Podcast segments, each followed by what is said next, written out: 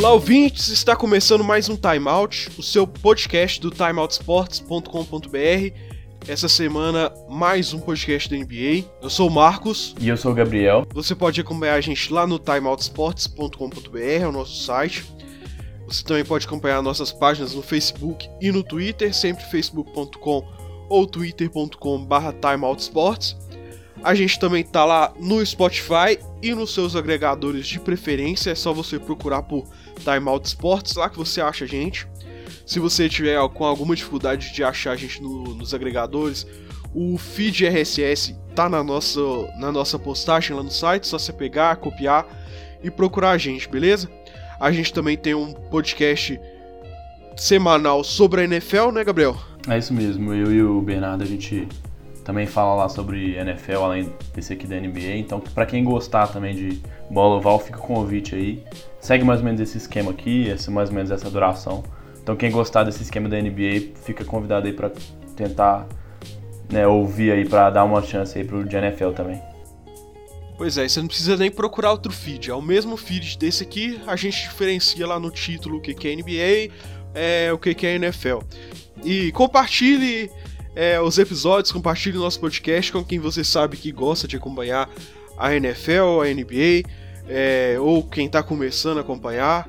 A gente tenta fazer tudo de uma forma bem simples para todo mundo poder entender um pouquinho mais sobre as ligas, né? É o esquema piramidal da broderagem, como diz o pessoal do GugaCast. A gente está tentando crescer um pouquinho. Chama a gente aí, é, chama não, né? Convida, compartilha né? a gente aí, convide o pessoal para acompanhar. É, com o podcast é, é uma mídia meio restrita assim, é sempre bom indicação e tal. Quem gosta de podcast gosta muito, mas dá aquela forcinha para aquele amigo seu que não, nunca ouviu, porque o mais difícil é começar a ouvir o podcast, né, Marcos? É. Porque depois que você, começa. Você começa, vicia. Pois é. Mas então, agora não tem nem desculpa lá no Spotify. Todo mundo tem Spotify, coloca lá no Spotify, que o cara já vai ter fácil na mão dele, já baixa, já deixa lá, que o cara vai, vai escutar sem ter trabalho nenhum e aí talvez ele se apaixone também pela mídia. Beleza, vamos começar então e a gente já começa com esse fim de novela. Demorou, mas resolvido toda a treta Jimmy Butler. Ao contrário do que ele pediu, né, Gabriel? Que ele pediu lá que ele queria ser trocado para pro Heat, pro Knicks ou pro Nets ele fechou com o Philadelphia 76ers. Isso. E que para mim uma troca cara pro 76ers, né? É, a gente tava conversando isso no sábado, né? O, o que foi mais Sim. engraçado também é assim, como que é, essa coisa escalou, né? No sábado. Sim, foi, foi muito rápido. Foi no sábado à tarde, a gente tava trocando uma ideia assim sobre os jogos e tal. De repente, bomba no meu, no meu Twitter uma notificação do hoje. Tom Thibodeau É, mas decisão... começa na sexta-feira que no final do jogo lá o Tom Thibodeau já falou que não dava para esse time não ia ganhar com ele, que tinha que resolver toda essa treta porque não tava dando mais. Exatamente, por causa da sequência de cinco, de cinco derrotas seguidas fora de casa, o Thibodeau botou na cabeça que ia, que ia trocar, que não tava dando com, com o Jimmy Butler. E como a gente sabe, é, ele não é oficialmente, mas é ele que comanda as coisas de, de troca e tal na, na franquia dos, dos, dos Wolves agora, até agora, né? Isso. E, e aí logo depois, é, hoje twitta de novo falando que é, os dois donos dos times estavam né, negociação avançada e que estavam focados em finalizar o, o, negócio. E aí, minutos depois, o, o, perfil da ESPN no Instagram já, já postou um Seja bem-vindo a, a, a Philadelphia com a, o, o Butler com a camisa dos Sixers. E aí depois o hoje é, é, né, deu furo no, no Twitter e tal, eles, eles analisaram e aí ficamos sabendo que a troca mandou o Jimmy Pouco Butler. mais tarde o Embiid e o Ben Simmons já deram entrevistas falando o que achavam da troca. O Ben Simmons falou até que era difícil perder um companheiro, perder dois companheiros, na verdade, mas o Butler vinha para somar muito esse time, ele mal podia esperar é, esse início de, de trabalho com o Butler, né? É, pois é, e, e eu achei engraçado porque eu tinha até. Não sei se eu cheguei a comentar com você, mas nessa semana teve aquele jogo do, do de Duke, né? Primeiro jogo, Duke Kentucky no college. E aí o, apareceu o armador reserva dos, dos Wolves, né? O Tyus Jones, no estádio, tá? E foram contar a história. O Jimmy Butler ia com ele no jogo, assistiu o jogo, mas ele não pôde de última hora. Ele pagou o jatinho privado lá pro Tyus Jones assistir o jogo. E aí o Tyus Jones estava agradecendo, falando que ele era o, né, que eles falam my man, Jimmy Butler is my man, falando que eles eram muito amigos e tal, que ele sempre ajudava. O que já era esquisito porque ele tava com problema exatamente de relacionamento com os companheiros, né, com principalmente o Wiggins e É, o... mas o Tyus Jones fez parte daquele time de, de sobra dele no treinamento, né? Sim. É, aparentemente Foi uma Jones montagem do, boa, né? do Jimmy Butler. É. Ele que escolheu quem ia jogar no time dele lá. Pois é, e aí, e aí tipo assim, eu já, é, a gente, eu já tava pensando em, será que as coisas estão melhorando? Por quê? O time não tava jogando tão bem, mas ganhou alguns jogos e, assim, a, a temporada já tava começando, já tá indo pro primeiro mês de temporada e aparentemente nada muito novo. Teve aquela proposta dos Rockets, né, teórica proposta dos Rockets de quatro escolhas de primeira rodada que não foi, ou não foi aceita ou não foi concretizada pelo time dos Rockets. É. E parecia que as coisas estavam esfriando, de repente a troca É, o estourou. Rockets, teoricamente, ofereceu até o Eric Gordon, né? Junto com essas quatro Sim. escolhas de draft. É, e isso do, Er- isso do Eric Gordon, eu já vi gente falando que, que ele estava envolvido, já vi gente falando que os, os Rockets não envolver nenhum jogador fundamental na rotação, porque queriam exatamente abrir mão do- das escolhas do futuro e, e tentar ganhar agora, enfim. Mas isso é mais na parte especulativa. Acho que só pra gente arredondar aqui, só pra gente começar a analisar, podemos passar quem foi de, de qual time pra qual. O, o Jimmy Butler, é, junto com o Justin Patton, que é um, um segundo ano, se não me engano, do pivô, que quase não jogou nos Wolves, foram pro Sixers. E em troca, os Sixers enviaram o Robert Covington, o Dario Saric, que aparentemente era o principal nome dessa troca, e o Jerry Bellis, é. Além de uma escolha de segunda rodada de 2022, que é muito, muito longe, e o Tom Thibodeau provavelmente não vai estar lá quando essa escolha for acontecer. É, mas e aí, Marcos, quem que você acha que sai ganhando? Quem que você acha que, que tem que saiu melhor nessa situação, levando em conta Jimmy Butler com o contrato acabando? Enfim, fala o que que você acha dessa troca. Vamos, vamos pegar então e dividir isso em três peças. Vamos dividir em. Vamos dividir em quatro peças então, ó. É, Jimmy Butler, as duas trocas que saem do Sixers, os Sixers e o Wolves. Eu acho que se você olhar de maneira fria, quem perde é Dario Saric e o Covington. Porque eles estavam numa franquia que teoricamente tem uma chance de chegar à final de, de conferência, quem sabe numa zebra ser campeão da, da conferência, e vai para uma franquia que agora é um momento de reconstrução. É um momento de fazer toda a liga do time, aquela coisa. Por mais que o time Mas- não, não aceite que né, precisa pensar no Sim. futuro. Sim, mas você pega um trabalho no meio de uma, de uma temporada, né? Sim, Né, tem que Por mais seja início de temporada, mas, como diz, já tinha uma liga entre aquele time. E são dois jogadores que não chegam pra ser fundo de banco. Pelo, pelo contrário, o Saric e o e Covington têm possibilidade de chegarem pra ser titulares desse Sim, time. sim. É, mas você- vamos pegar o lado dos Sixers agora. Os Sixers eles ganham naquela parte que eles queriam de toda forma. Eles falavam desde o ano passado que eles precisavam de alguém é, com experiência pra completar o processo, vamos dizer assim. Mas eles perdem em questão de a defesa do Saric e do Covington, elas se mostravam, é, elas se mostravam muito boa nessa temporada. Já na temporada passada eles se mostravam bons defensores. O Saric nem se fala, porque o Saric ele cobria todas as posições ali é, defensivamente falando. E Eu acho Enquanto- que, eu acho que o Covington é o, e o Covington é o melhor marcador de perímetro do, do time do Sim. Fera, né? Do Six. É, mas eu falo assim, o Saric ele podia jogar de ele era o 4, mas ele fazia 5 se o Embiid sentava, Sim, sim. é, marcava ala indep- dependendo da, da formação do time. Ele era muito versátil nessa questão da defesa. Sim. E mas ao contrário também, você tem o Jimmy Butler que é um cara muito atlético e que ele não se cansa de defender. Ele pode muito bem dar uma cara a essa defesa que já tem que no, no caso ali Ben Simmons que é, é muito bom marca- é, na marcação E ele é bom no, nos roubos, ele força muito. É... Ele, ele realmente ele tá melhorando muito como marcador, principalmente de perímetro. Ah. E o fato de que ele é ágil o suficiente para jogar de armadura e marcar armador, né? Muitos deles. E é muito mais alto do que a grande maioria deles, já é uma vantagem grande, assim, né? É, e ele força muito os erros de passe do outro time também, né? Uhum. Porque ele, ele sabe apertar, ele sabe o momento de atacar a defesa. E, e você tem o Embiid também, que a gente não precisa nem falar como o Embiid é um bom defensor.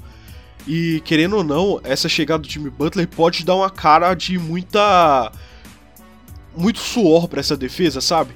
Mas ao mesmo tempo você perde um pouco do, da questão do arremesso de 3. O Saric e o Covington, desde o ano passado, eles eram dois dos principais arremessadores de 3.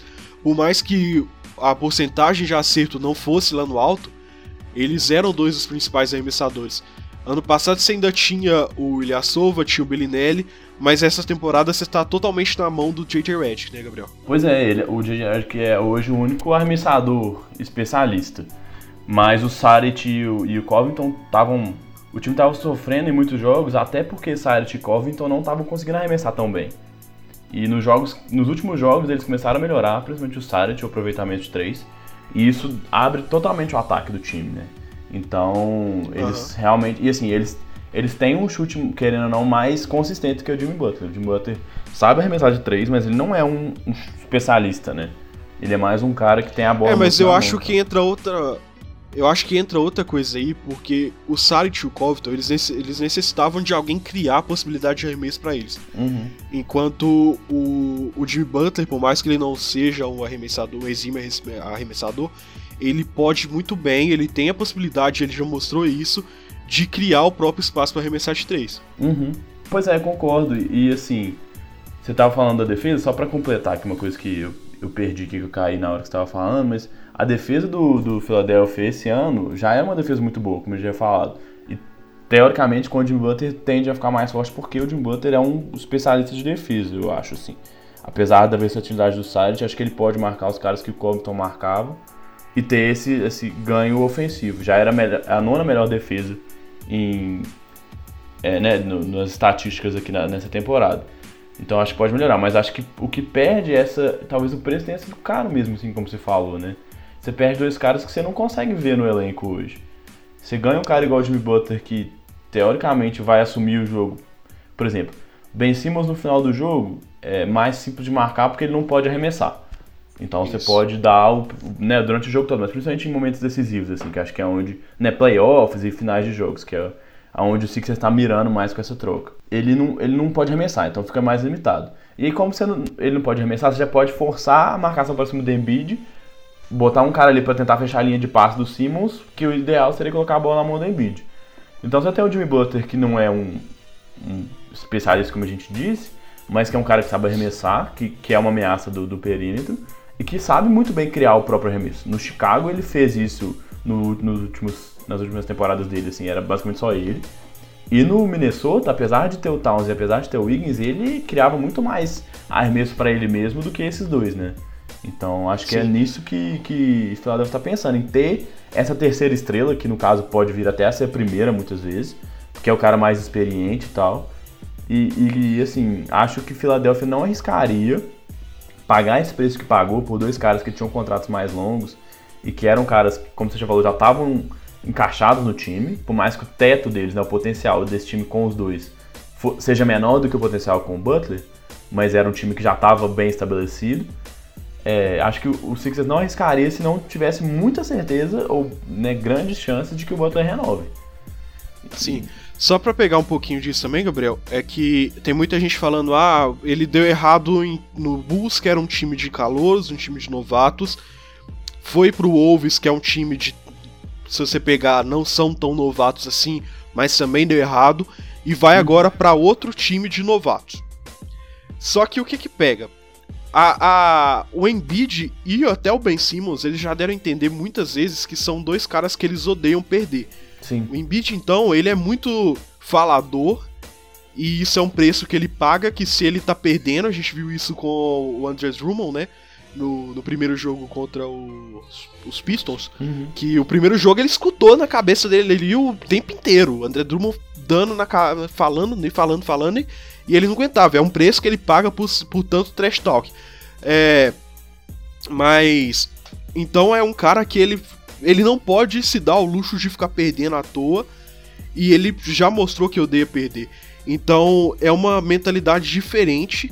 Até o Ben Simmons deu entrevista também que que o Jimmy Butler é um cara que treina muito, que gosta de estar trabalhando, então é um cara que vai poder é, oferecer muito a esse time. Então mostra pra, pra gente ver, deixa a gente ver que mesmo esses novatos estão querendo trabalhar estão querendo se encaixar estão querendo vencer já. Então eles acham que o processo acabou e é agora. Uhum. Até pelo, pela, pela saída do LeBron, né? Todo mundo do leste que tinha alguma chance se mexeu. Né? O Celtics não, mas assim.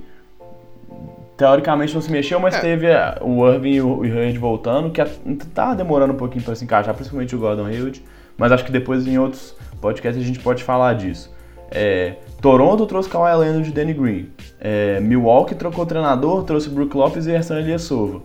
E, e o time do Sixers agora com o Jimmy Butler. Então, acho que esses quatro times, que para mim são os mais fortes, acho que pode incluir o Pacers aí, como uma quinta força, é, são os times que falam assim, beleza, agora a gente tem caminho mais livre sem LeBron, precisamos dar o gás, trocar quem a gente precisar trocar e arriscar para que seja nessa temporada, ou no máximo na próxima, no caso, por exemplo, do Butler ficar, alguma coisa do tipo. Então, tá pensando mais em curto prazo. Então, eu acho que os times estão vendo essa possibilidade da saída do LeBron e arriscando mesmo nesse com essas trocas aí. É, e para esse time ainda tem mais uma coisa que é uma, uma favor assim no pro final de temporada é o Celtics ainda não se acertou. E tem uma questão que é o Terry Rozier querendo dando indícios de pedir para ser trocado. Uhum. Então, ainda tem uma incógnita muito grande nesse Celtics até onde ele vai se encaixar ou quando ele vai se encaixar. Mas voltando pro pro Sixers aqui, tem que uma coisa que é com a saída do Saric, quem vai, quem você acha que vai pegar a 4? O será que o, que o Ben Simmons vai descer e ajudar o o Embiid nesse garrafão ali? E outra coisa, será que não é hora do, do JJ Redick começar a entrar de titular, titular mesmo nesse time? Porque é uma opção a mais de espaçamento de quadra, já que o Fultz também não é lá essas coisas no, no chute. Tem muitos jogos ele nem tenta arremessar de três, né? Uhum. É, eu, não, eu não vou lembrar se a gente falou isso no podcast, se a gente estava conversando, mas é, o plano pro Fultz parece ser a mesma coisa mais de longo prazo do que o DJ Redick, porque o time é, na temporada é, passada... É, tanto é que o, o Fultz tem entrado no primeiro tempo de titular e no segundo tempo ali entra o Redick, né? Exato, exatamente. E eu tempo. acho que a, o ajuste do Brett Brown tem sido mais ou menos esse, assim. Vamos deixar o Fultz começar o jogo, até porque assim, a gente sabe que o jogo da NBA... É, a gente já viu muitos times usando os primeiros quartos, principalmente o primeiro quarto, para às vezes dar tempo de quadra para um cara que precisa de jogar, ou dar confiança para um cara que não tem tanto a bola, igual a gente tinha com o Kevin Love até o ano passado. Então, é, é, usam muito esses primeiros dois quartos. E, mas eu, eu acho assim, eu acho que a ameaça do JJ Redick vindo no banco é muito perigosa, isso tem ajudado muito. Mas fica evidente o quanto o ataque fica mais fluido, mais natural com ele em quadro. Com o Fultz parece muito travado, assim, me lembra até o ataque do, do Bucks da temporada passada, por exemplo que é aquele tanto de cara né, que é atlético e tal, que pode enterrar, mas que tá todo mundo ali no meio, e aí a defesa adversária só junta um tanto de marcador, e aí basicamente impede as jogadas de infiltração e tal. Agora, o Ben Simmons já tá jogando muitas vezes é, mais de costas para essa temporada, eu acho, assim, do que na temporada passada, carregando menos a bola, principalmente quando o Fultz está em quadra, porque o Fultz, é. ele precisa ter a bola na mão e ele não tem o físico do Ben Simmons. Então acho que o que a gente pode ver talvez seja uma coisa é, que é um pouco disruptiva, vamos dizer assim, para os padrões da, do basquete, né? que a gente pensa as posições de 1 a 5, teoricamente a altura e a força crescendo nessa, nessa proporção também, o 1 sendo mais baixo, mais fraco, até o 5 que é o maior e o mais forte. É, mas, por exemplo, em Milwaukee, o armador em prática é o Antetokounmpo, que não joga na posição 1, muitas vezes, e que não defende a posição 1 também mas que tem a bola na mão na maioria das é. jogadas. Então acho que a gente pode ver mais isso assim. O Ben Simmons começa como armador, mas vai entrar muito no garrafão, ele com o Embiid ali. e talvez você põe o, o Jimmy Butler, o, sei lá, o J.J. Redick e o Fultz ali pra armar, sabe, um time mais baixo, não sei. Porque, querendo ou não, o Simmons ele tem um físico muito de. O, físico do Simmons lembra muito um 4 clássico, né? É... Ele é muito alto, muito atlético pra uma armadura, assim. Mas. Então, os cinco ideais desse time seria, teoricamente, Ben Simmons, J.J. Redick, é, Fultz, Embiid e e Jimmy Butler, podendo variar muito quem vai fazer, quem vai carregar essa bola e tendo boas opções do vindo do banco, né? É, eu lembro o Amid Johnson tem, tem entrado bem, minutos, né? O calor, o Shemet. Sim. E ele é um cara que tem arremesso, e, assim, ele é um cara... É. Ele não, não tem medo de arremessar mesmo. O Zaire Smith ainda tá machucado, né? No, a, gente, no, a gente ainda não tem previsão de volta. O Amir Johnson tá entrando bem. E ele tem entrado cada vez mais como pivô mesmo, né? Ele é, é. o reserva de pivô e porque ele não arremessa, então tem colocado assim. Eu gosto da opção do Wilson Chandler, talvez. É um cara que é alto, né, tem físico suficiente para jogar às vezes nessa posição de 4, mas é um, seria um 4 mais baixo. Tanto que na carreira toda é. ele jogou de small forward, né? É, ele não tá tão bem assim ainda, não começou a temporada voando, mas ele é um cara mais experiente. E isso claramente pesa quando você já tem Ben Simmons e Embiid, que são caras mais jovens você às vezes tira o Fultz, deixa o Ben Simmons ali com, com o DJ Redick, ou põe o próprio Fultz e Simmons. É, é, Jimmy Butler e o Wilson Chandler nas alas e o Embiid no pivô, eu acho que é uma boa opção também. Mas agora a gente vai ter que esperar para ver. Eu acho que o Brett Brown não vai abrir mão desse plano de deixar o Fultz jogando, pelo menos meio quarto como titular. Meio, meio, meio é. tempo, perdão, como titular. É, mas não sei, assim, ele, nós estamos gravando a segunda, o Jimmy Butler só deve estrear na quarta, né? Então, pra semana. Tá, é, ele vai estrear na quarta, né? Hoje que foi aceito tudo, todos os papéis lá, acertado tudo no escritório geral da NBA, então ele deve, ser, é, deve estrear na quarta, sim. Eles estreiam na quarta contra quem mesmo? Eu acho que é contra os Magics. O Orlando Magic. É, é isso mesmo. E aí na semana que vem talvez a gente já possa ter uma ideia melhor, mas eu acho que esse processo vai levar um tempinho também. Não, não parece ser um encaixe tão natural assim, sabe? de sai um cara de uma posição específica e vem um cara exatamente na mesma posição, com, sei lá, com características diferentes, mas na mesma posição. Não é o caso. Você está trocando teoricamente dois por um, porque o Bayless é, não estava jogando e o cara que o pivô lá que veio na troca, o, o Pero, também não deve participar muito da rotação. Então talvez você veja mais minutos para os caras de banco. Shemet e, e Chandler acho que vão subir, porque são caras de perímetro que arremesso. E o J.J. Redick, que, que já era o sexto homem, tendo mais chance de entrar nesse time, né?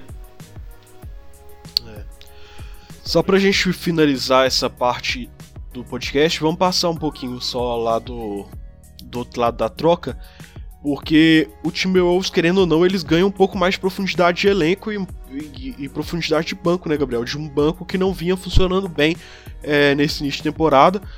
Mesmo que os dois não cheguem para ser, é, ser reserva, teoricamente eles não chegam, eles chegam para jogar mesmo, para ser titulares, é, que eles têm espaço sim nesse time mas é, passam a, ser, a, ter boas opções de banco porque os cinco titulares atuais funcionam bem.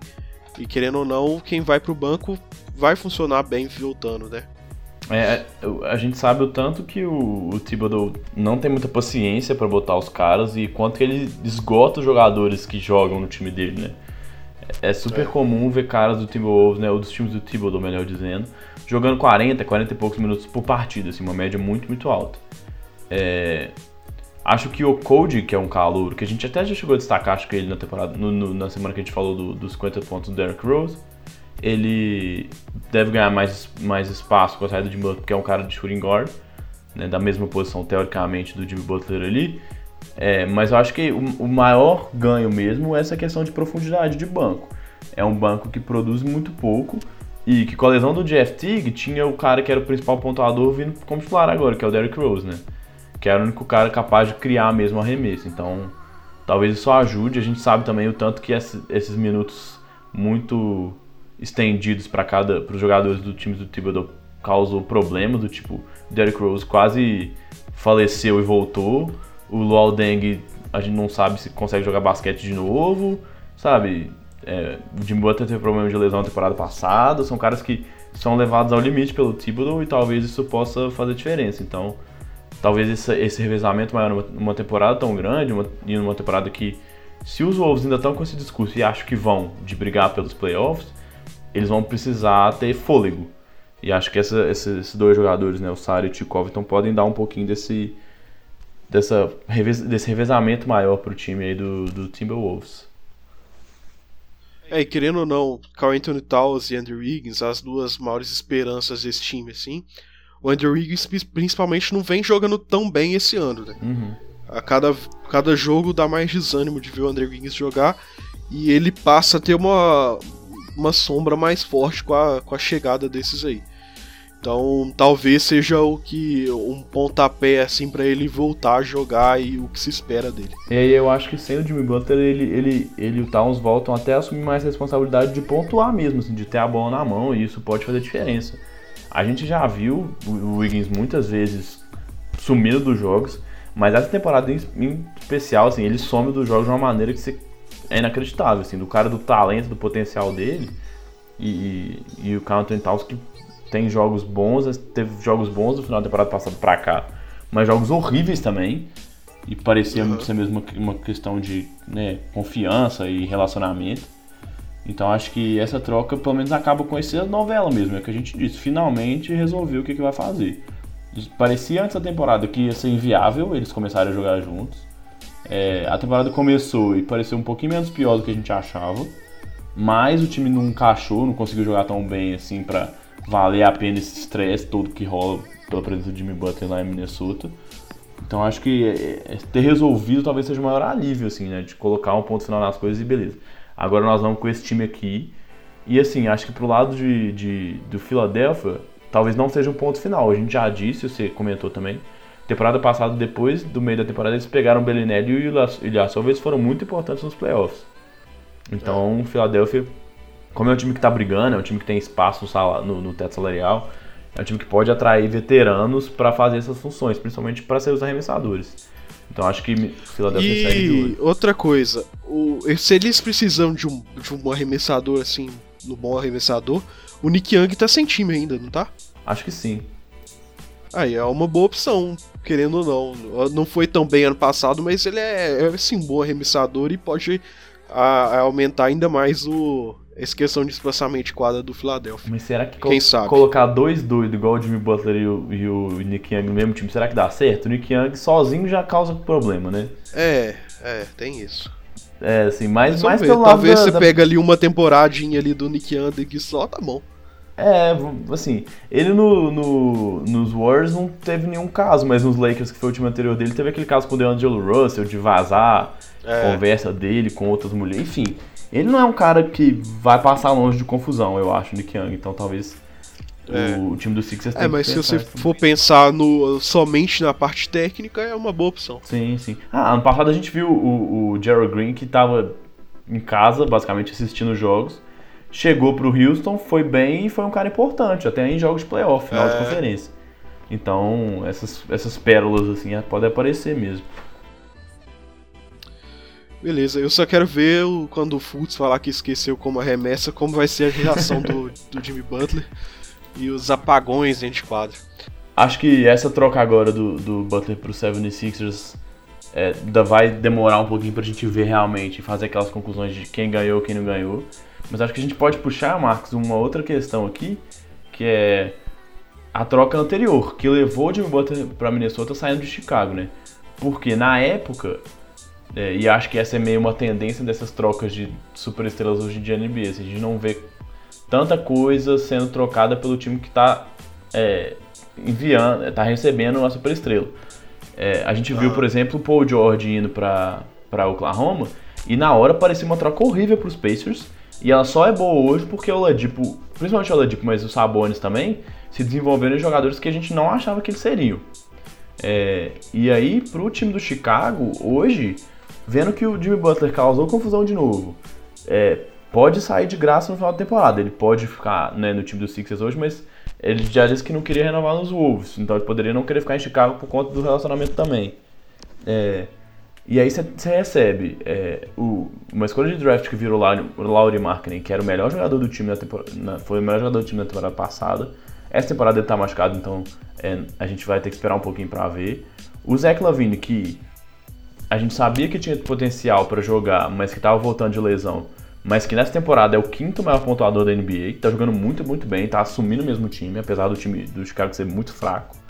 Mas ele assumiu o time. É, ele tá justificando o aumento louco de salário que ele teve, né? Exato, aumento, isso, o aumento de salário não, a, a renovação contratual bizarra, né? Quatro anos pra um cara que vinha machucando algumas temporadas. Pois é, exatamente, bem lembrado dessa, Marcos, assim. A troca pelo, pelo Lavine pareceu mais esquisita ainda porque Chicago meio que se viu obrigado a igualar a proposta, acho que foi dos Kings, porque senão Isso. ia ficar sem nada.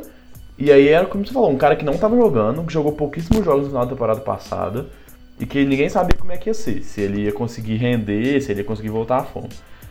Mas aí de... É aquele cara, o mesmo caso do, do Oladipo, né? A gente já falou que era essa temporada que ele tinha que mostrar porque ninguém tava mais acreditando que ele podia ser qualquer coisa na liga. Pois é.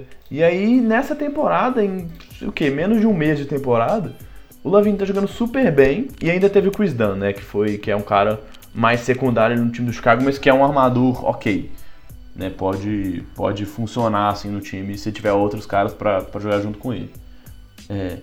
Então você vê, o Zach Lavine virou talvez uma estrela, que ninguém esperava que ele virasse nesse nível. Se ele mantiver essa coisa de fazer, acho que são o quê? 27 pontos por jogo? É, 27,2 é pontos por jogo. É o quinto, como eu falei, quinto maior pontuador da, da liga até agora, nesse momento. É, conseguindo enterrado, metendo bola de três, assim, dando, mostrando tudo que a gente teve flashes no Minnesota, mas que viu essa, essa, esse crescimento dele ser barrado por essa lesão séria de joelho que ele teve. É, e aí, mais ou menos a mesma coisa acontecendo também com o time dos Pacers, né? Assim, é, é, é, acho que o assunto que a gente pode pensar é esse, assim. Essas trocas parecem muito esquisitas no começo, mas, sabe, hoje eu acho que Chicago e, e Indianápolis, e na Indiana, no caso, né? Saíram vencedores dessas duas trocas que pareciam ser derrotas claras, assim, que está perdendo uma grande estrela, que tem um contrato acabando, principalmente no caso do, do Paul George, que só tinha mais um ano de contrato, mas para receber jogadores que não eram certezas, assim. No caso do time Wolves, acho que a incerteza era maior do, do Chicago. A certeza era maior ainda porque ainda tinha uma escolha de draft envolvida, né? Que era um cara que nunca tinha jogado na liga, então ninguém Sim. sabia. Mas enfim, não sei o que. Fora que se você pega hoje de maneira fria para olhar, questão de reconstrução do Bulls, você tem o Jabari Parker, que tem um contrato alto até 2019, 2020, e depois o Lavine, que vai até 2021, 2022, mas os contratos longos até agora, que estão garantidos do, do Chicago, são todos contratos baratos, assim. O contrato mais alto, assim, é do Laurie Marketing, que, tipo, 9 milhões e 26 até 21, 22. E o Wendell Carter, que é 9 milhões até em, em 22, 23. Mas até lá são contratos de 6 cada um. 6 milhões cada um. Então são, são contratos, muito né? baratos. Oi? Isso. São, e são contratos muito baratos e todo mundo assim com um contrato curto. Só esses assim que são contrato, contratos mais longos. Você tem o Felício, que acaba daqui três em essa e mais duas temporadas. O Chris Dunn, S mais duas temporadas. O Valentine, S mais duas temporadas. Mas o resto, todo mundo, mais uma temporada só. Então é um time que tá perto e tem possibilidade sim de uma reconstrução rápida, assim, não é, não precisa do, de todo o processo do Philadelphia lá ou toda a demora que tem o Brooklyn Nets, por exemplo. É um time que é que tem uma possibilidade rápida e tem dois jogadores muito importantes garantidos por algum tempo.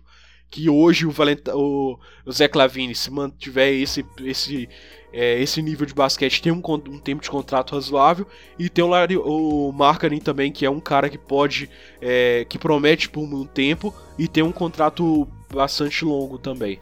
É, acho que é isso que você falou, assim, o, o tanque, né, do que a gente viu, por exemplo, com o Philadelphia, o objetivo é conseguir caras que sejam estrelas para poder carregar seu time. Que Philadelphia conseguiu com o Ben Simmons e o, e o Embiid via draft. Se o Lavine jogar nesse nível, por exemplo, se ele chega no nível do Oladipo, né, que a gente viu a transformação que ele teve na temporada passada, e o Markkinen se confirma como esse cara de esse homem grande que chuta bem e tal, que, que, que é a tendência da NBA para o futuro, você já tem essas duas pedras fundamentais aí. E aí o, o Wendell Fora Carter que você passa adotado a atrair muitas peças também quando você tem Zach Lavine jogando bem e o Markkanen também, né? Exato, isso facilita mesmo. E aí o Wendell Carter, que é um cara que, que teve muito, tem muita expectativa saindo do draft, que ainda tá né, nesse processo de aclimatação com o NBA, mas que pode vir a ser um, um belo cara de garrafão ali. Então você já tem dois, duas teóricas e potenciais estrelas assim para esse time. E um terceiro cara, que é o que muitos times às vezes não conseguem. E, e, por exemplo, o time do, do, do, do Charlotte Hornets tem o, o Kemba Walker. Mas quem que é a outra grande estrela do time? Qual é o cara que chegou perto do que, que o, o Markkinen pode ser, por exemplo, ou do que o Lavine pode ser? Então acho que essa reconstrução do Chicago, que pareceu por muito tempo estar agarrada assim, parece que agora tá mais claro, porque as peças que eles, que eles apostaram deram certo, né? Então é, isso facilita. É só. Só a diretoria não fazer merda de novo. É. Não, assim, acho que a gente pode falar do Lavine agora. Eu falei que ele era o, o quinto maior em ponto, a média de, jogos, de, de pontos por jogo até agora. E outra coisa que chama atenção, que é engraçado até por ser o Bulls sem o Thibodeau, é que ele é o terceiro cara que mais correu até agora na NBA, distância percorrida. Tá atrás só do DeRozan e do Drew Holiday. Então, assim, é, é um cara que é super atlético, a gente sabia disso, a gente viu ele, por exemplo, no torneio de enterrado, tanto que ele pula em terra, e no Minnesota ele jogava muitos, muitos minutos. Parece que a lesão não afetou ele, ele não, não ficou com grandes sequelas assim da lesão, que às vezes acontece no vídeo de Derrick Rose. É, então, e ele tá jogando muito bem por muitos minutos, assim. Acho que essa produção dele tem a ver com esses minutos e, e ele tá se dedicando muito nesses minutos, correndo muito. Então isso é bem interessante, assim, acho que o Lavine tem uma temporada que acho que nesse nível eu acho que eu não esperava. E pode acontecer essa coisa que aconteceu com o Oladipo, né? A gente já, né, como o Marcos ressaltou, já tinha destacado que essa era a temporada do vai racha para ele, como foi o Oladipo temporada passada. E podem ser aí, como a gente disse aí, duas trocas que pareciam ruins para os times que perderam as superestrelas, mas que hoje estão parecendo que esses times que acumularam quantidade de talentos e, potencial aí podem ter saído melhor até por um- uma questão de longo prazo, como o Marcos destacou. Contratos mais longos, com mais tempo garantido aí, e que, né, aquele risco. A gente vê, por exemplo, o Washington. Garantiu as três, os três principais jogadores, John Wall, Bradley Beal e Otto Porter. Mas eles não estão rendendo o que o contrato deles paga para eles. Então isso aí vira um problema, porque ninguém quer assumir esse contrato, todo mundo tá fugindo de jogadores com contratos altos sem rendimento. Mas se os caras conseguem desempenhar, conseguem jogar, como tem sido o caso do Lavine, como foi o caso do Oladipo, que agora se consolidou numa estrela de verdade da liga, isso pode virar uma pechincha, né? Se nesse podcast a gente tá falando muito das trocas, vamos falar pra uma que já tá virando novela, né, Gabriel? A gente achava que não ia ser, mas olhando agora tudo que tem acontecido, já virou uma novela, assim, toda essa questão envolvendo o Carmelo Anthony, que ganhou mais um capítulo essa semana. O Carmelo Anthony, que alguns já têm chamado até de uma doença lá no, no Rockets, né? É, a, a- a gente já destacou também que a- o início de temporada foi muito complicado. A defesa, como a gente previa, tendo muitos problemas sem Ariza e sem a Bahamut. E o Carmelo Anthony, a gente sabe que não ajuda muito, não é um cara, tá longe de ser um cara especialista em defesa. Mas ainda teve o James Harden ficando fora de alguns jogos. E assim, é, também de, de novo o Woj, né? Ele disse, ele disse no Twitter que. é, tanto que o Carmelo nem jogou no último jogo no domingo, que a diretoria chamou ele para conversar e parece que avisaram para ele que o tempo dele em, em, em Houston tá acabando. Que ele, né, o que dá indício de que ele deve ser cortado ou trocado alguma coisa do tipo, assim.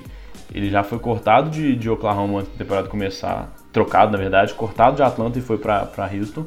E ele não estava se encaixando muito bem, assim. A gente sabe que a defesa é o principal problema, mas que a gente sabe o quanto que ele é um cara exigente, assim, de, né, de ter a bola e de querer o jogo e tal. Ele teve até alguns bons jogos. Contra o Brooklyn, se não me engano, ele jogou bem, ele e Chris Paul, mas assim, o time não estava desenvolvendo. Agora, é, parece que escolheram ele para ser o bode expiatório mesmo, assim, para ser apontado como o É. cara que tá causando todo esse problema. E assim, o time do Houston Deixa eu jogou... só falar os números do, do Carmelo Fala. aqui, ó. Que ele tá com 10 jogos feitos até agora, 13.4 me- ah, na média de ponto por jogo, 5.4 rebotes por jogo e 45, 40,5% de porcentagem de arremesso. Então é bem que você tá falando. É, e, e também tem aproveitamento de 3 marcos, 32,8%. Que tá abaixo, inclusive, da média da carreira dele, né? E a gente sabe Sim. quanto que ele foi para Houston para ser aquele cara, os, que ele chama de spot-up shooter, né? Pra ficar no canto da quadra e receber e arremessar. E ele meio. É, e só uma coisa interessante aqui, ó, que eu tô vendo aqui agora. Que ele veio, aceitou essa condição de reserva, mas ele tá com a média de 29 minutos por, por jogo nessa temporada. Então não é uma média de, de, um, de um sexto homem, de um jogador reserva, né? Ele tá jogando muito tempo nesse time. Uhum, acho que a lesão do, do, do, James Harden influencia um pouco nesses minutos dele. Mas realmente, assim, uhum. ele tem veio do banco em boa parte dos jogos, mas ele tem jogado bons minutos, assim. Não é um cara que não tá participando, né? Então acho que esse é o maior problema, assim. Ele, ele como todo mundo meio que já previa, não era um caixa fácil nesse time por questão de estilo de jogo, que já é, né, ele, ele tá, sofre também porque a liga abriu mão do estilo dele muito, assim. Mais do é. que eu acho que ele não tenta se adequar. Ele mais tem dificuldade para mim do que exatamente ele não, não tenta. Mas enfim. É. E... e... essa questão da, da troca dele é igual você falou mesmo, bode expiatório, parece, né, desse time. E isso gerou muita repercussão na liga esses dias, que foi. Você teve muita gente falando sobre isso. Você teve o Dwayne Wade falando sobre isso no Twitter, teve muita gente falando é, de tudo isso que está acontecendo com ele e de como ele parece estar tá sendo usado para responsabilizar-se por uma, por uma para ser responsabilizado por um problema muito maior. Foi muito jogador de peso falando isso agora. Eu até me fugi um pouco, mas talvez um dos principais assim tenha sido o Dwayne Wade é. que deu seu pitaco. É, eu vi e o até... mesmo, assim, eu ia falar inclusive isso, assim, o Dwayne Wade tweetou e foi até bem incisivo na tweetada dele, né? Foi. Eu vou, ach... vou tentar achar aqui quem mais tweetou, mas aí a gente teve também hoje a entrevista do... Hoje não, ontem, se não me engano. A entrevista do James Harden e do Chris Paul, e os dois, assim, tentando sair do dessa questão, né? Os dois não deram notícias é, sobre o que pode estar acontecendo. O máximo que chegaram a falar é: ah, a gente não, a gente tá, tá preocupando em jogar e a gente não tá preocupado com o que pode estar acontecendo nos bastidores e nas negociações, não. É, o próprio Mike Mas o Carmelo Anthony foi meio evasivo quando perguntado sobre o Carmelo Anthony e tal também. Então parece que o jogado, para os jogadores e para a comissão isso já está meio definido e, e, até pelo discurso, né? Parece ser mesmo uma questão de definir o que, que vai fazer, assim, tipo, bater o martelo. Porque parece que já avisaram para todo mundo que ele não deve ficar. Porque se ele se fosse uma coisa temporária, ainda mais caras tipo o Chris Paul, que são caras de muito. muita voz, assim, são muito fortes quando falam e tal. E que é muito amigo do Carmelo Anthony, assim, amigo pessoal do Carmelo Anthony. Se ele achasse que o Carmelo fosse ficar, com certeza ele ia falar né, o contrário. Ele não ia ficar fugindo do assunto. Então acho que esses indícios caminham para que realmente ele não não fique mesmo assim. E não sei se tem mais alguma coisa, mas o que é mais é, complicado aí nesse lado pro Carmelo Anthony é ele saiu do time, não jogou nenhum, nenhum minuto na última partida. E talvez o Houston tenha é, Ele foi afastado menor, porque. Ele foi afastado e eles disseram que ele tá meio que doente, né? É. Ele, a justificativa foi isso. E, e aí o Houston teve talvez o melhor jogo da temporada até agora, assim, o jogo é. com certeza foi o melhor jogo em questão de bola de três, foram 20 bolas acertadas, foi a primeira vez nessa temporada. Na temporada passada tinham sido 8, assim, a gente sabe como que essa é a identidade do Houston.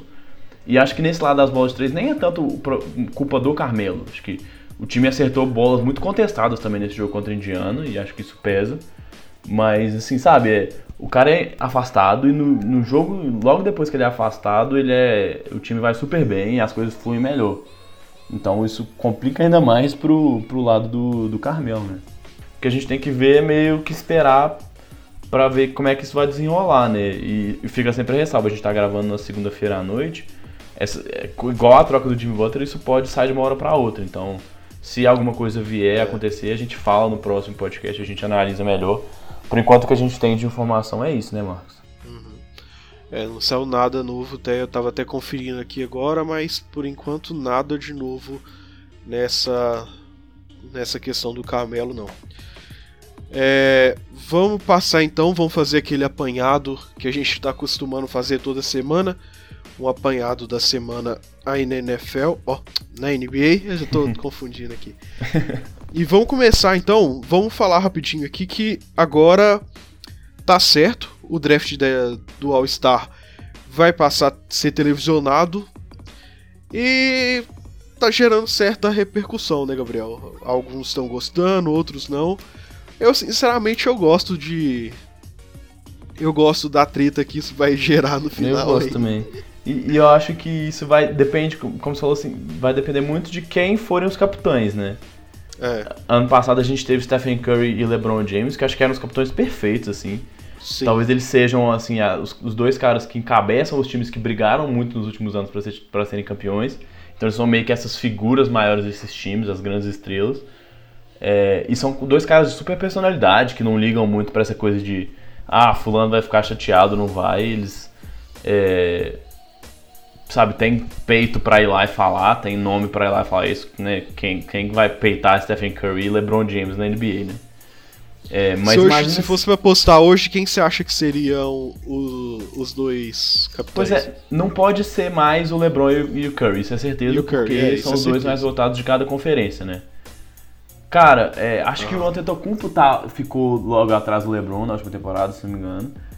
Mas eu acho que não gostaria que fosse o Antetokounmpo, porque ele é estrangeiro. Também não. E ele, sabe, não é aquele cara tão... É, eu quero o Kawhi, assim. velho. Eu quero o Kawhi. Ah, sabe quem que eu queria de Vai verdade? ser muito engraçado ver o Kawhi. Pra ver, pra ver o circo pegar fogo, que é um cara que fala muito, Joel Embiid. Porque ia ser sim, falação, sim, sim. ele ia uhum. zoar todo mundo, ele ia, sabe, tirar sarro e escolher os caras na zoeira, ia trazer mais um negócio. E acho que essa, essa escolha de televisionar é ideal, né? Assim, temporada passada a gente já tinha comentado isso.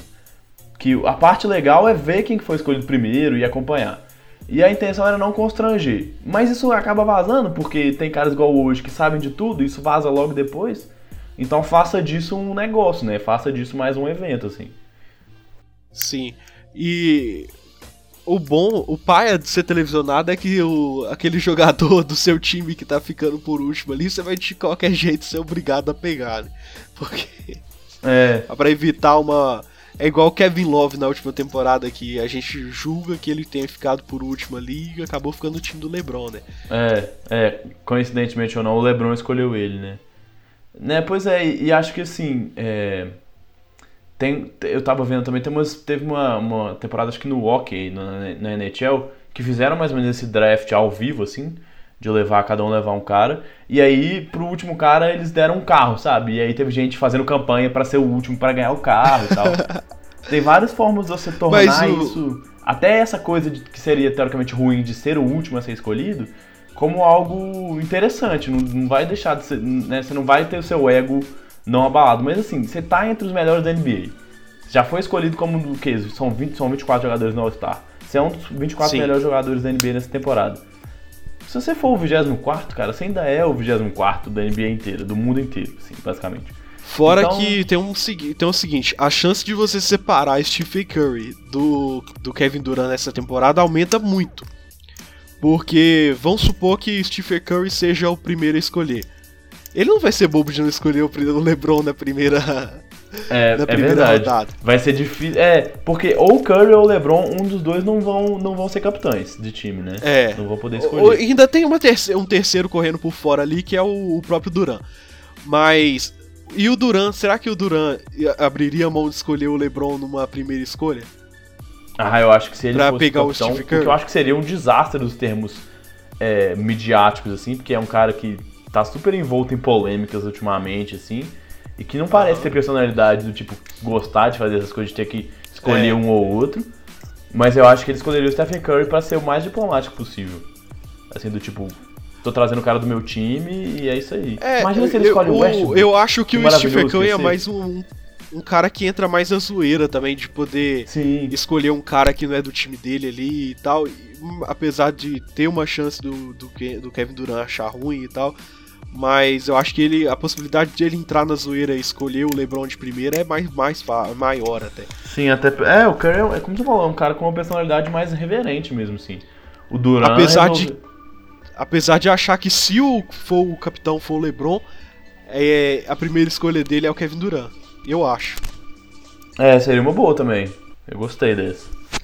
Até porque tem toda aquela questão de ele, ele ser um pouco amigo do Kevin Durant, assim, né? Já é, ele, todos treinaram juntos, todos os né? jogos, eles. Isso, eles estão sempre juntos ali no início dos jogos, quando é, tá um contra o outro e tal. Eles já se mostraram ser amigos assim, então, querendo ou não, tem uma chance grande de, de ser. E fora que, tipo assim, você tem a chance do. Do Barba ser, ficar, não ficar numa boa posição, Sim. ou acabar indo pro, pro leste. O próprio É porque- Stephen Curry e Clay Thompson também tem uma chance de irem pro leste. separado. Então né? vai ser uma bagunça boa com, com isso. É- Vai é ter, porque- tem uma chance de uma mistura maior. É porque, assim, dá até pra esclarecer, né? Os- o- a definição da lista é assim: você escolhe os primeiros cinco de cada conferência, que são os titulares, teoricamente. E aí depois os treinadores que são indicados escolhem os outros jogadores pra completar. E aí você pega de cada conferência o mais votado e eles são os capitães. Mas aí eles podem escolher de qualquer um desses jogadores que tiver nessa lista, assim. É, eles têm que escolher os de- entre os 10 titulares primeiro, pra depois escolher os reservas, mas pode ser qualquer um dessa lista. Exato. É...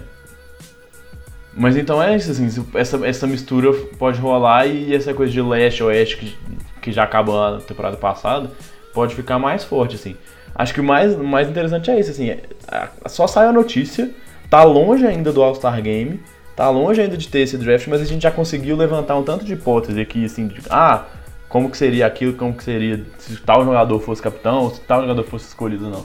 Então acho que é uma decisão super acertada mesmo. Tinha que ser feita e, e vai gerar muito, muito assunto aí para os fãs da NBA, né? Sim. Vamos passar pra frente então, vamos falar um pouquinho do Tyson Chandler que estreou no Lakers, né, Gabriel? Sim. E estreou bem. É claro que não é aquele Tyson Chandler de 2011 lá com o título do Dallas Mavericks, mas é um Tyson Chandler que pode contribuir bastante e vem contribuindo bastante. Deu um toco sensacional na última partida do Lakers contra o do Lakers contra o Hawks. E é um cara que vem contribuindo bem na defesa aí, tá, tem sido um bom reserva pro Javel Magui. É, acho que, acho que a gente já comentou bastante taticamente do que, que a gente pode. que a gente acha que, se, que poderia ajudar. É, mas ele tem é, ocupado bem esse papel de ser o cara que descansa o Magui. E, e pode ser, como ele foi no último jogo, e a gente já estava falando antes, né, Marcos? Ser o, o pivô titular no final dos jogos, assim. Que é um cara que tem pegado muito rebote ofensivo, que é uma coisa que eu tenho, fiquei até um pouco surpreso com quão eficiente ele tem sido os rebotes ofensivos. No jogo de estreia contra os A Wolves. experiência pra se posicionar em quadra conta muito, né? Exato. No jogo, no jogo de estreia contra os Wolves e no jogo de ontem, que foram jogos mais apertados no final, ele pegou alguns rebotes que deram posses que fizeram o Lakers ganhar o jogo, assim. Se não fosse ele lá, talvez o Magui pudesse pegar, talvez. Mas eu não vejo o Magui com, esse, com essa força toda para pegar rebote, porque o Tyson Chandler tem muita experiência, como o Marcos falou, de se posicionar no lugar certo e tá lá na hora certa. E ele é um marcador melhor do que o Magui. Descansado, jogando poucos minutos durante a partida inteira, para esse, pra esse gazinho final, os últimos minutos, acho que ele pode ser muito interessante é, para vir, para ficar mesmo, assim, e, e fazer o que ele fez no último jogo, que foi botar o Magui no banco no final do jogo. Então eu gosto demais dessa adição. O- o- a- acho que a defesa dos Lakers estava sofrendo por falta de entrosamento e muitas outras questões, mas acho que o ponto principal era essa falta de opção de um cara para defender o aro mesmo. E o Tyson Chandler acho que vai encaixar muito bem. A gente viu na primeira temporada da volta do LeBron para para Cleveland, o quanto que as adições de meio de temporada, acho que foi Mosgov, J.R. Smith, Man Shumpert, foram importantes para o time encaixar, principalmente na defesa, né? Então o Tyson Chandler parece já se encaixar nesse, nesse papel mesmo, assim, de ser um cara para ajudar. E o toco que ele deu em cima do Trey Young, coitadinho do Trey Young. Calor, o calorão, foi para dentro, bateu para dentro, o Tyson Chandler só rejeitou o arremesso dele. Foi, foi legal demais ver o Tyson, Tyson Chandler jogando bem assim no finalzinho do jogo, ajudando, dando toco. Foi bem legal. Acho que. Ah, rap- rapidinho, desse jogo também, a gente tava falando. O, o- todo mundo sabe que o Vince Carter tá, já tem 41 anos de idade, tá acabando a carreira dele. Foi um dos grandes caras enterrando a bola da NBA nos últimos anos. É, e no Atlanta ele, ele tem tido um papel mais relevante até do, em quadra do que a gente imaginava antes da temporada começar. E ele, no finalzinho do último jogo, ele deu uma enterrada no último quarto. Falta acho que dois, três minutos pro jogo acabar. Foi aquela enterrada meio capengando, dava pra você ver que ele não tava né, tão é. confortável fazendo a enterrada, mas foi bem legal, assim, para quem viu o, o, o Vince Carter enterrando tanto durante a carreira inteira e fazendo né, o seu da, enterrada o seu grande lance assim na carreira dele, que ele ainda continua com 41 anos de idade, barba branca, sem cabelo e tal, mas ele continua enterrando e acho bem legal. Ele no Hawks tem sido, se o time do Hawks não é muito divertido de ver, ele e o Trae Young são as duas narrativas mais interessantes dessa temporada no time de Atlanta, né? Beleza, a gente vai ficando por aqui então. Só fazer nosso jabazinho de novo. Procura a gente lá no timeoutsports.com.br. A gente está lá no Facebook e no Twitter também. Sempre Facebook e twitter.com barra timeoutsports. A gente está no Spotify e nos seus agregadores de preferência. Essa semana a gente ainda volta com o podcast NFL, com o Gabriel e com o Bernardo. E a gente está de volta na semana que vem com mais um podcast da NBA. É isso então, Gabriel? É isso aí, eu já ia chamar de Bernardo. É isso aí, Marcos. Fechamos essa semana. Um abraço, galera. Beleza. Até mais então, pessoal. Tchau.